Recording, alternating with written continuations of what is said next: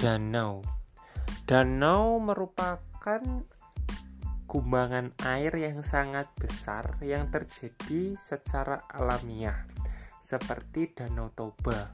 Danau Toba itu terjadi terbentuk karena suatu ledakan dahsyat dari gunung api purba yang membentuk tanah tersebut menjadi sebuah cekungan Cekungan tersebut lama-kelamaan terisi air dengan air hujan. Nah, di tengahnya ada sebuah pulau yang bernama Pulau Samosir.